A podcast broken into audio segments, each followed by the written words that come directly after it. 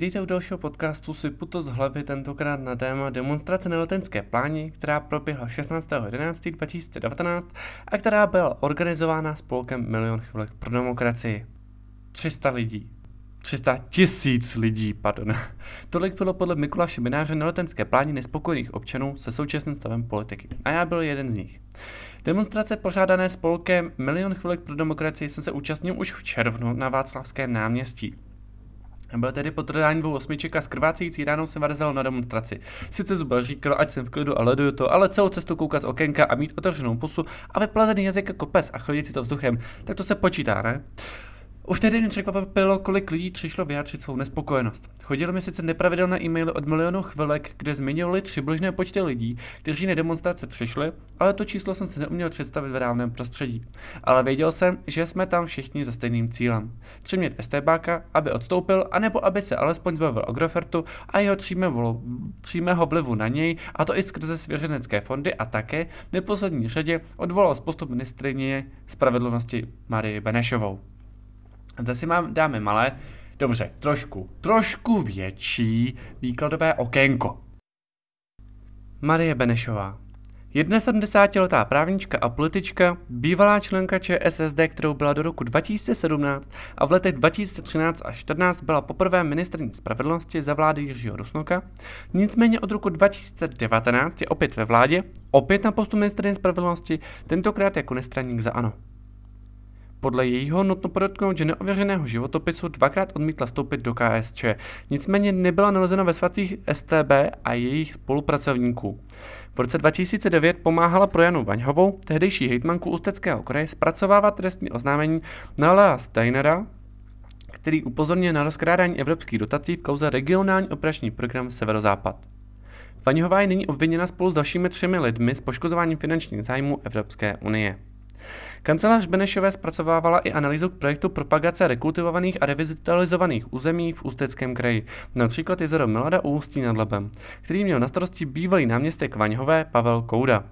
Benešová doporučila v projektu pokračovat i poté, co v něm kontrola ministerstva financí našla závažné nesrovnalosti. Nicméně obvinění od útvaru pro odhalování organizovaného zločinu se vyhnula.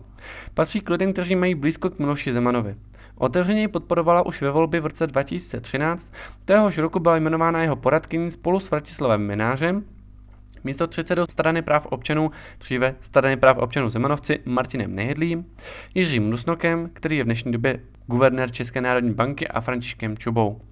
Ve funkci poradkyně nejpozději v říjnu 2017 skončila. 30. dubna 2019 tři hodně den palení čarodějnic byla vybrána na post ministrně spravedlnosti v druhé vládě Andreje Babiše. Její výběr doprovázely protesty tisíců lidí hned v několika českých městech. Síla odporu jí podle vlastních slov překvapila. Když ale vezmeme v úvahu její předchozí politickou minulost, není se čemu divit. To by musel být člověk úplný idiot, aby takové osobě svěřil už po druhé post ministrně spravedlnosti. Poprvé to totiž udělal Jiří Rusnok, který byl premiérem úřednické vlády po pádu vlády Petra Nečase kvůli zneužívání tajných služeb jeho nejnižší partnerkou Naďovou, nově Nečasovou. Několik dní po nástupu do funkce oznámila, že uvažuje o zrušení vrchních soudů a vrchní státní zastupitelství v Praze a Olomouci. Na to konto se zvedla opět vlna protestů. A opět se zvedla obrovská vlna protestů tehdy, když Benešová prohlásila, že včera jsem viděla na náměstí mladé lidi a doufám se odhadnout, že kolikrát ani nerozeznají rozdíl mezi státním zástupcem a soudcem. Na protestech zaznívalo hlavně nejsme děti čímž protestující odkazovali na projev vedoucího tajemníka městského výboru KSČ Štěpána během sametové revoluce v roce 1989. Vidíte tu paralelu, že se Benešová chová jako kdyby byla členkou KSČ a používá až moc podobné výroky? Ještě jako poslan, poradkyně Miloše Zemana zpracovala pro justici studii, v níž tvrdila, že si lze v Česku objednat trestní stíhání. Zveřejnění této studie však odmítla, ale už jen název té studie, kterou vypracovala, nahrála Andrejovi Babišovi, který tento název studie velmi rád používá. Andrej Babiš. Lhář, dotační podvodník a člověk, který se neskutečně sere do huby. 23. září 2011 v show Jana Krause prohlásil, že do politiky nechce, že by byl špatný politik. Škoda, že na to zapomněl a začal tvrdit, že ho ostatní skorumpovaní politici donutili do politiky vstoupit. Ale ono to bylo ve skutečnosti proto, že mu politici nechtěli jít ve všem na ruku a například privatizaci Unipetrolu, který chtěl spolknout, mu netřehráli. Na to tém, jak Babiš rád říká, vám doporučuji se přečíst či poslechnout knihu Boss Babiš od Kmenty. Doplní vám to tak velké mezery v jeho politickém životě a to i před rokem 2011. A co se vlastně stalo? Proč se protestuje proti Benešové? Protože když s obdobným návrhem, tedy zrušit vrchní státní zastupitelství a vrchní soudy, přišla ODS asi tak před deseti lety, byla to právě Benešová, která se stavěla proti i přesto, že návrh měl podporu řady členů jejího domovského ČSSD. Proto se její názorový obraz stává dost podivným úkazem a nahrává to spekulacím a pádným podezřením, zvláště v době, kdy kauza Čapí hnízdo běžela na plné obrátky. Benešová se ale k demonstracím vyjádřila slovy Tlaky se netřepouštím, u mě s tím nepochodí. Vždycky jsem prosazovala padni komu padni. V posledních týdnech ale couvla Nicméně panuje podezření, že je to jen na oko, aby to vypadalo, že chce v něčem vyhovět naštvaným občanům. Jak to ale bude ve skutečnosti, se teprve uvidí. Na stránkách Respektu se narazil na mýty o demonstracích na letné. Tímto chci ještě předem říct, že následující mýty jsou dílem respektu, nepřivlastňuju si k ním žádná autorská práva a pouze používám v tomto podcastu jejich citaci. První mýtus. Spochybnění výsledků voleb. Nikdo nedemonstroval proti výsledkům hlasování. Nikdy nepadl argument, že lidé nemají respektovat volby, nikdo neblokuje parlament či vládu. Demonstrující chtějí naopak dodržování zákona, transparentní politiku, vyvození osobní odpovědnosti, vyřešení nebývalého střetu zájmu, jemuž premiér čelí, odstoupení trestně stíhaného politika. To není revoluční požadavek, spíše je podivné, že se někdo takovým apelům diví. Vše mají v, rucu, v rukou zvolení politici. Druhý mýtus, k čemu to je?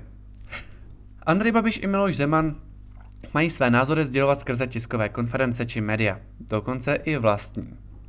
Veřejnost tuto možnost nemá a hledá prostě platformu, jak se vyjádřit.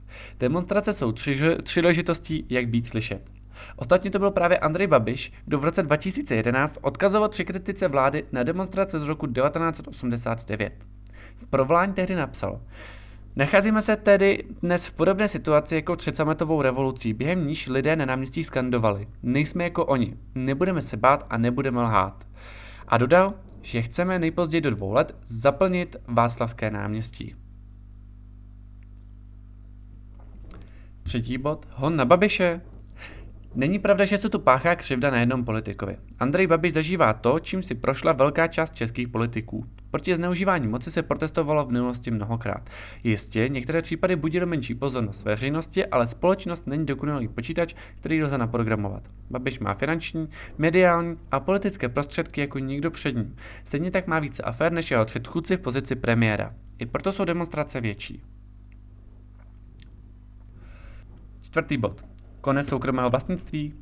Ozývají se reakce, že protestující chtějí znárodnit majetek Andreje Babiše. Není tomu tak.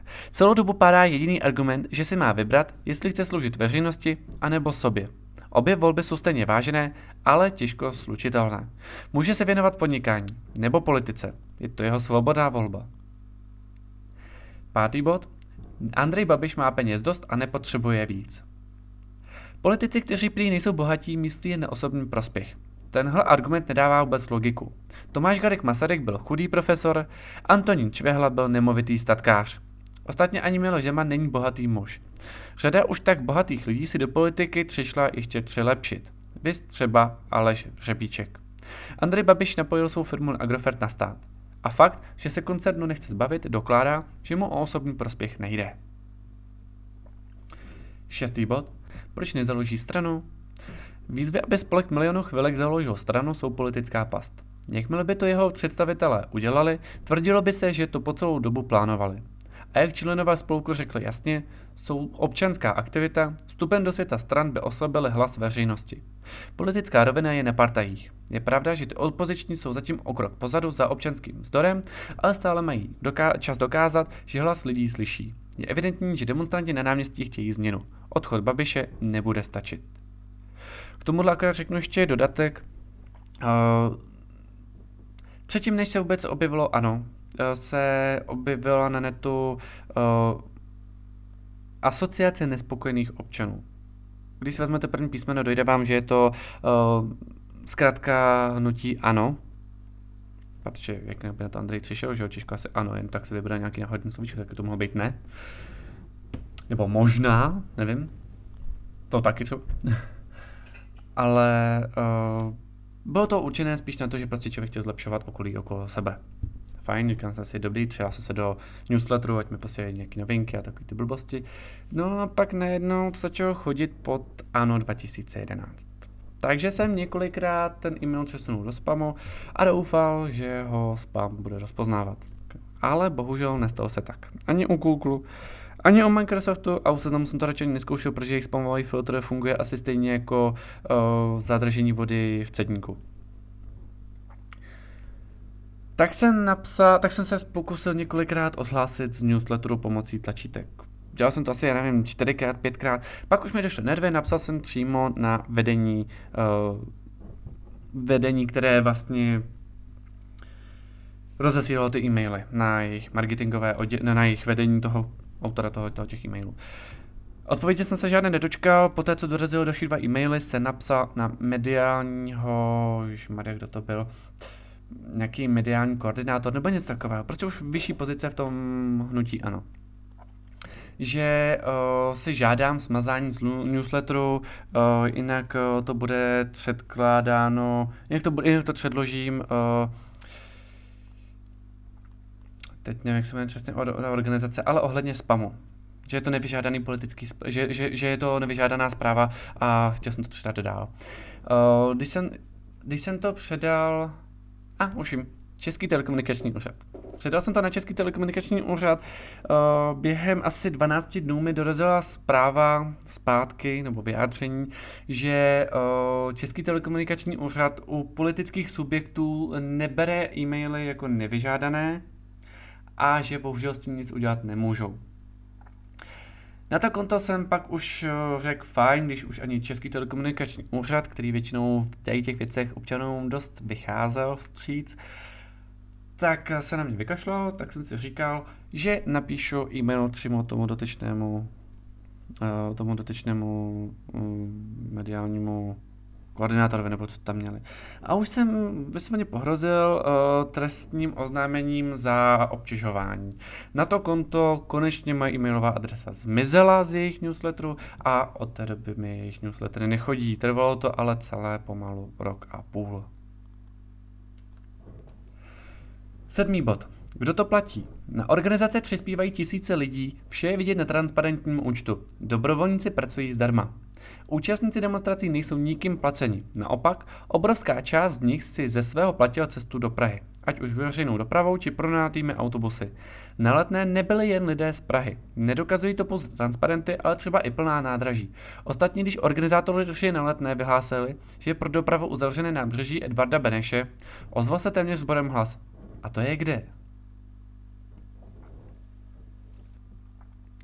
Osmý bod. Proti voličům Babiše? Nikdy se nepořádá hon na stoupence ANO. V regionech se někteří zástupci milionů chvilek naopak snaží zapojit voliče Andreje Babiše do debaty. Ostatně průběh demonstrací je velmi poklidný, neagresivní a neútočný. Zahraniční novináři se nad tím často pozastavují a oceňují, že se akcí účastní i rodiny s dětmi. Oba tábory chtějí změnu. Jiný styl politiky. Jen jeden ji vidí v Andreji Babišovi a druhý v odchodu Andreje Babiše. Ten se do politiky dostal tím, že kritizoval praktiky vrcholných politiků. Pokud s tím nikdo nesouhlasil, nemůže dnes popřít sám sebe a jeho praktiky prominout. K tomu také ještě něco řeknu. E, mám známého, e, který e, je za, v Ústí nad Labem, za, v určité městské části, jako zastupitel za hnutí ANO. Když jsme ho zkusili s kamarádem konfrontovat, nebo spíš nekonfrontovat úplně, ale zkusit se ho zeptat na kauzy ohledně Babiše, tak nad nimi mávnul rukou, že to dělají takhle všichni. Že se krade, kradlo a krást bude.